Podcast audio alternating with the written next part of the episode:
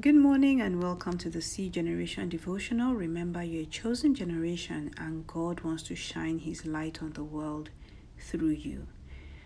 Let's pray. Father, we thank you for today. Thank you for your grace upon our lives. Father, Lord, as we study your word today, we pray that you write your laws upon the tablets of our hearts. In Jesus' mighty name, amen.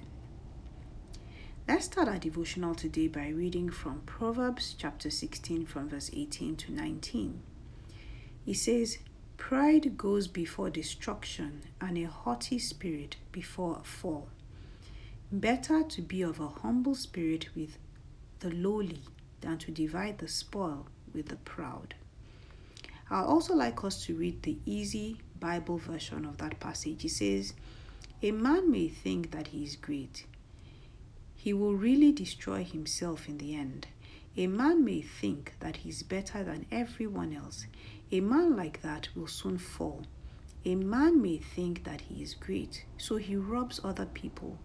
You should not receive any of those things when he gives them out. It is better not to have these things and to live among the poor people. It is better to think that you are not important. Pride is a sure way to destruction. So we really, really need to calm down. Proverbs 6 16 to 19 tells us six things that God hates, and a proud look or pride is one of them.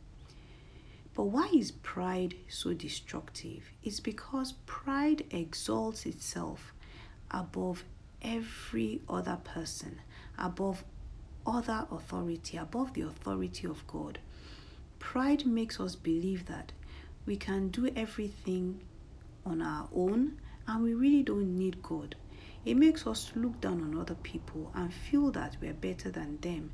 And anyone who thinks like this will not listen to advice and cannot obey God. Jesus told a very interesting parable in Luke 14 from verse 7 to 11. And I want us to read it from the Easy Bible translation. It says, Jesus watched how people chose the best places to sit at the meal.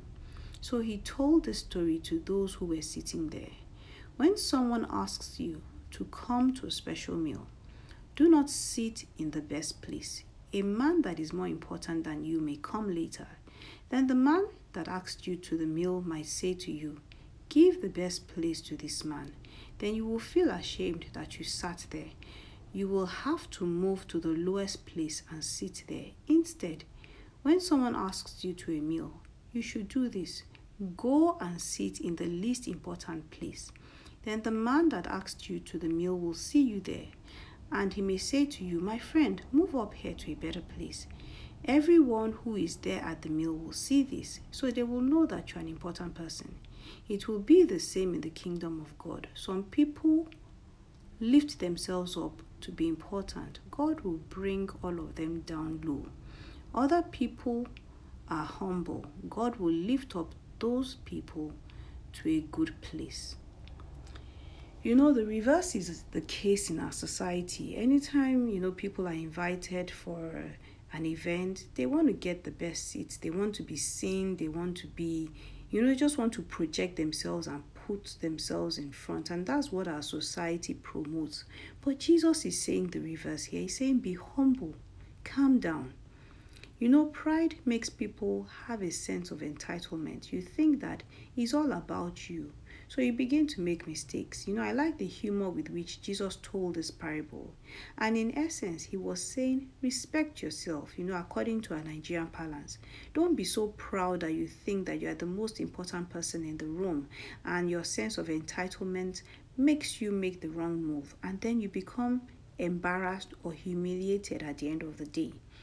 James 4 6 tells us that even God opposes the proud but he gives grace to the humble. Anyone that God opposes is definitely in serious trouble. So, pride would always go before a fall. My advice today is get off your high horse and be humble. And I pray that God will fill you with the spirit of humility and remove every form of pride from your heart and from our hearts generally. Because you know, pride sometimes is something that we are blindsided from. We may not see it, but other people see it. So I pray that God will remove every form of pride from our hearts and give us a humble spirit. In Jesus' mighty name, amen. So if you have any questions or comments, remember you can reach us by sending a DM to C Generation Devotional on Instagram. So have an awesome day. God bless you.